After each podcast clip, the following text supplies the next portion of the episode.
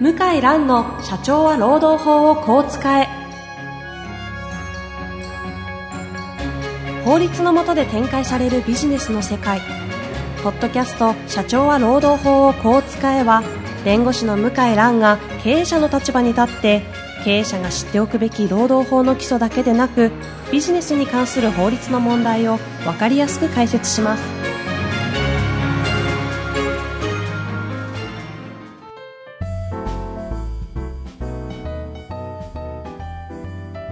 こんにちは、遠藤和樹です。向井蘭の社長は労働法をこう使え。向井さん本日もよろしくお願いいたします。はい、よろしくお願いします。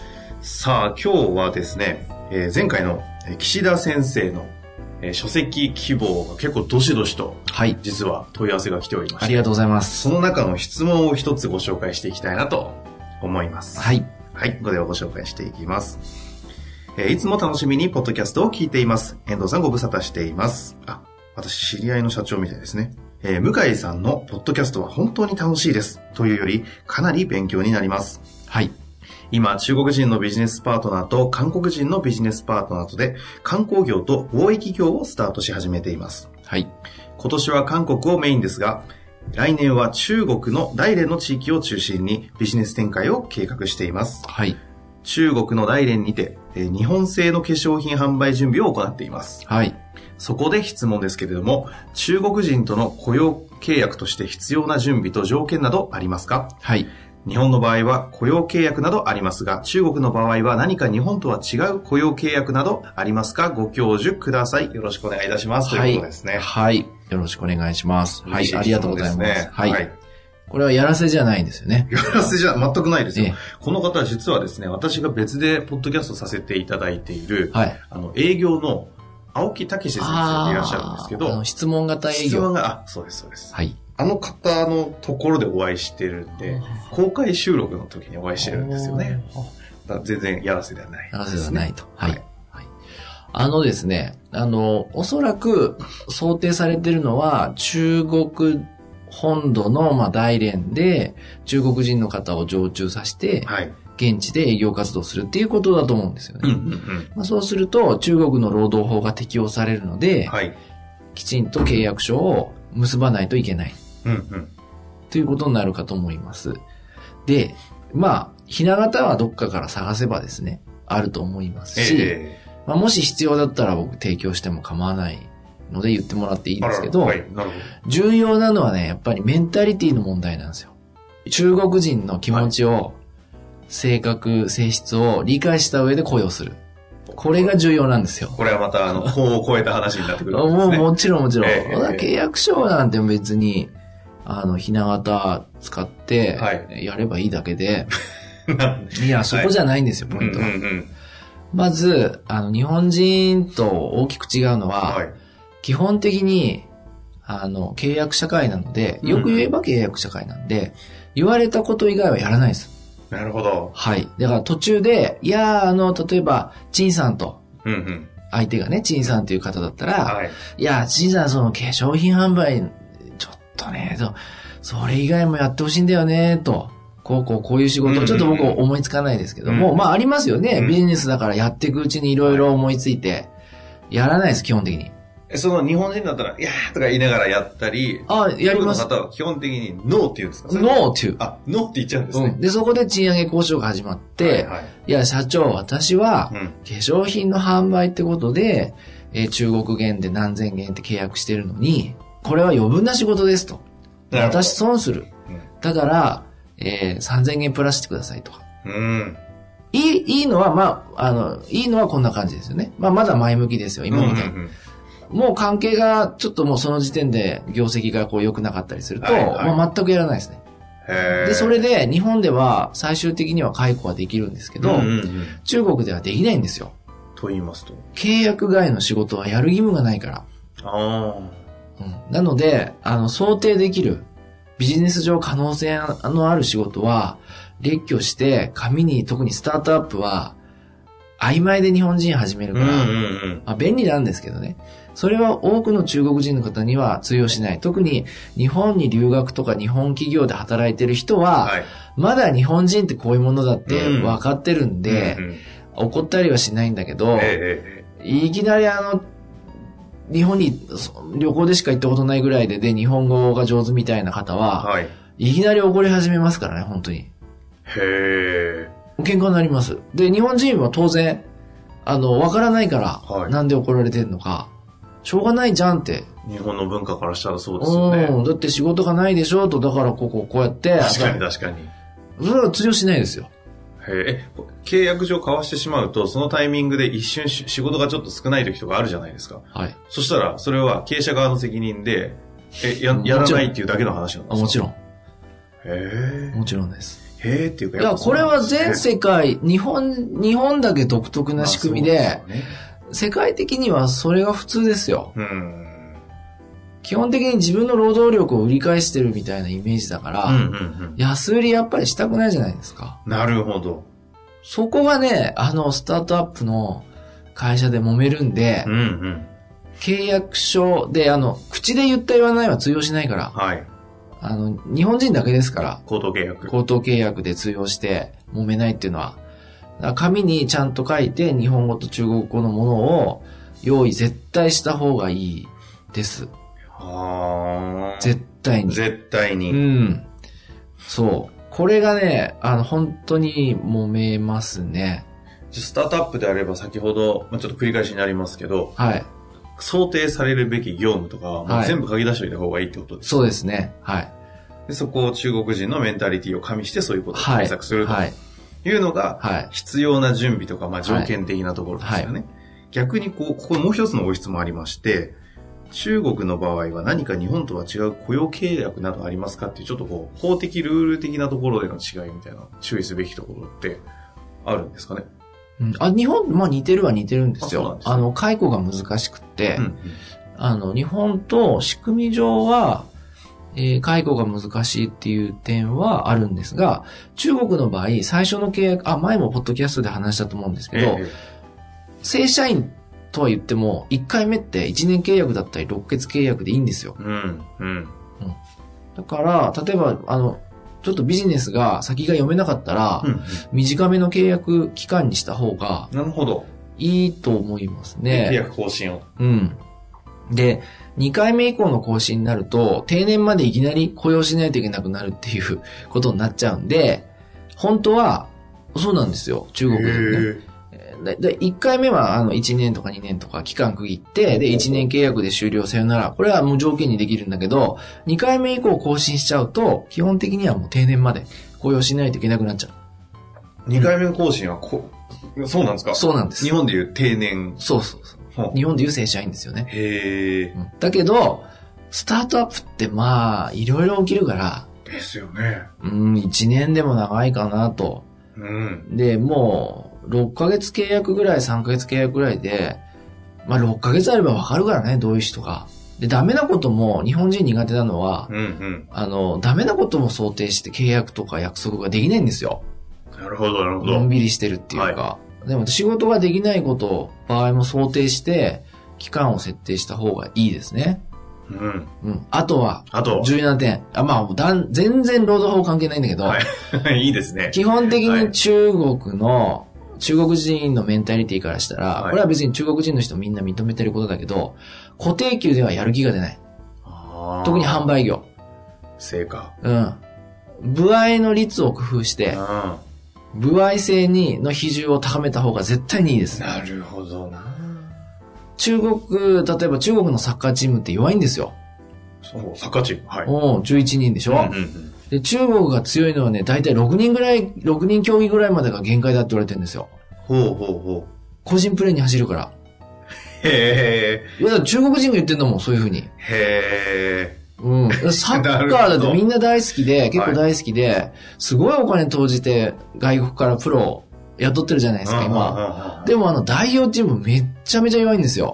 確かに。もう完全に今、あの、オリン、あの、ワールドカップの最終予選も、今ビリかなえ、A 組、A、A グループか B グルー現プ。現時点、あの、12月の中頃ですけど、長頃ですけど、はねい。でも誰も興味ない、中国代表チーム。うーん。もうね、結局、あの、チームプレーがすごく苦手で、で、日系企業はそれを馴染ませようとするんだけど、うんうんおよそまあ無理な時が多いですよ。なるほどね。で、もう、 10年、20年かけて苦労して苦労して、やっとそういう文化ができるかできないかぐらいだから、うん。多くのお客様は、マジでスタートアップできて、はいはい。ちょっと日本語が喋る陳さんとうんうん。契約するっつったら、うんもう絶対に部合し、もう部合の割合高めた方がいい。えー、えなんか具体的にどのくらいとかっていうのは、まあビジネス見てないからなんとも言えないですかね。一般的にあるんですかこう平均的いに。や、もう、中国系企業のほとんどは、あの、最低賃金で契約するんですよ。あとは全部具合。もう、あとはもう部合。あで、部合も、ある一定レベル超えると、部合率を上げるんですね。なるほど。だから、一発当たれば、すごい稼げますよと。へー。これがね、得意なんですよ、中なるほどね国民族は。あとはね、あ、今思いついた、えっ、と、うーんいっぱいね、言うことあるんですよ。いっぱい失敗してるから、あ の、日本人の。いや、お、教えたいなと思って、はいあはの、い、いやいせっや、かくぜね。ひぜひ、戦闘を切ってね、開拓してくださってるわけです から。うん。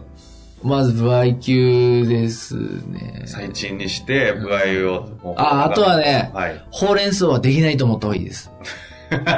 全然法的な話じゃないですね。ほうれん草はねこれも揉めるわけ。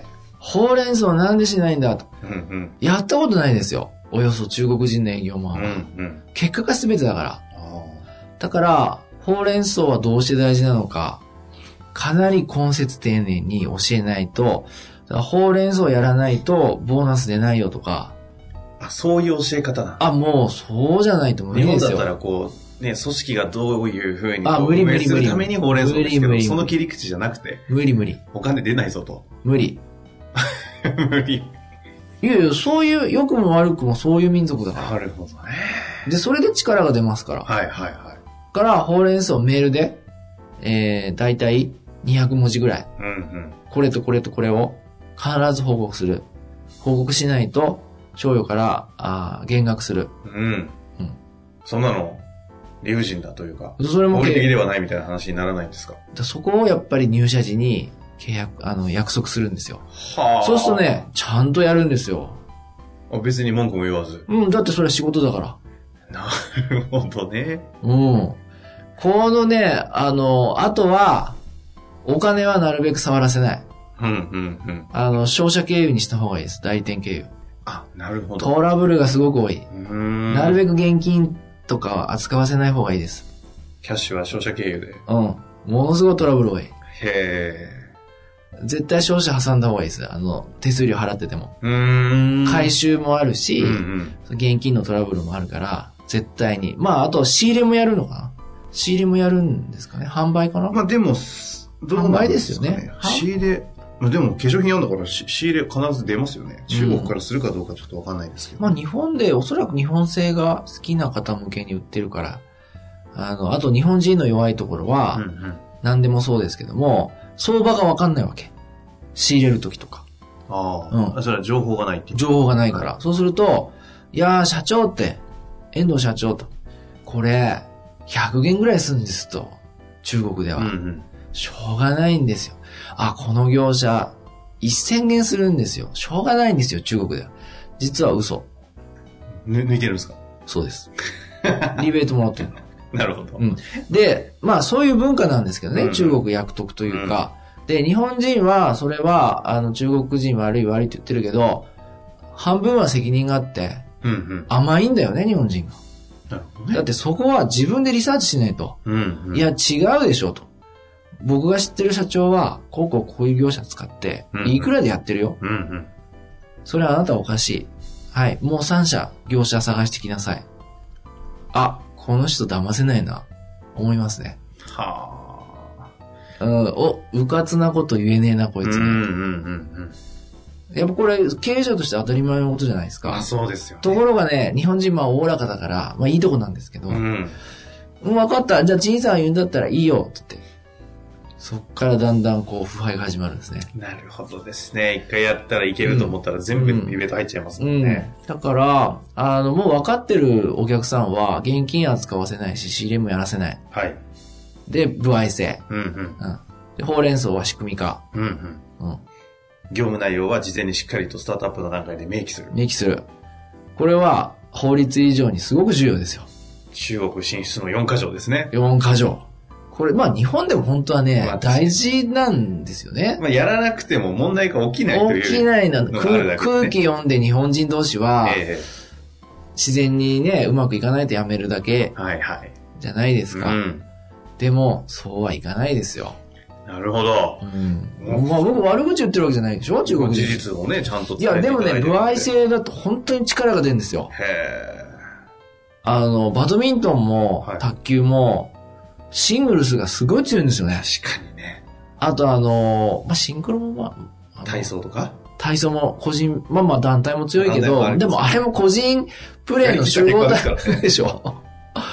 あの、まあ、間違いないですよ。本当にサッカー弱いのもう、勝手ななことをやる、やってるなとかって文句言ってますよ。中国人のあのファンの人は。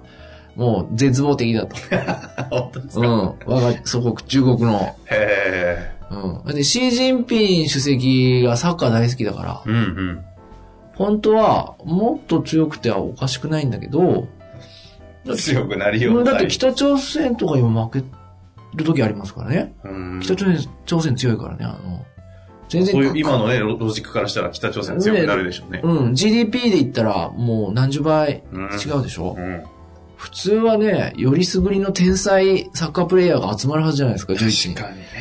全然違う。うん。だから日本人がまあ生き残るには、やっぱチームプレーだなって、まああれ見てわかるけど、なるほど。中国人の人と一緒にやるには、とにかく成果主義。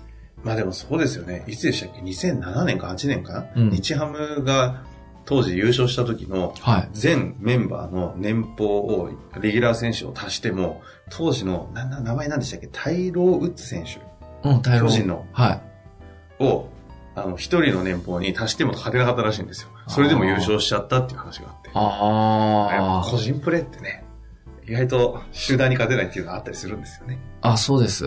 うん。だまあそこはね、日本人のいいとこなんですけど、なんかこう、話を伺ってると、法律じゃないとこでつまずくんじゃないかなと思なって。るほどですね。ね。でも今そのそ法律じゃない部分が何かっていうのが4箇所はい。一旦は教えていただきました。はい。また進めるうちにね、いそうろいでろすね問題も起きるでしょうし、はその時はポッドキャストでもはい。質問でいいですし、はい本当。にまずい時には向井先生にはい。ご相談いただいて、はい。よろしくおうまく願い活しまかしす。ていただきたいなと思います。本日も貴重なお話ありがとうございました。はい、ありがとうございました。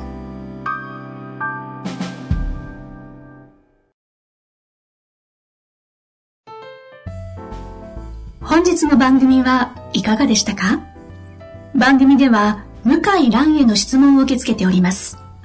ウェブ検索で向井ロームネットと入力し、検索結果に出てくるオフィシャルウェブサイトにアクセス。その中のポッドキャストのバナーから質問フォームにご入力ください。たくさんのご応募お待ちしております。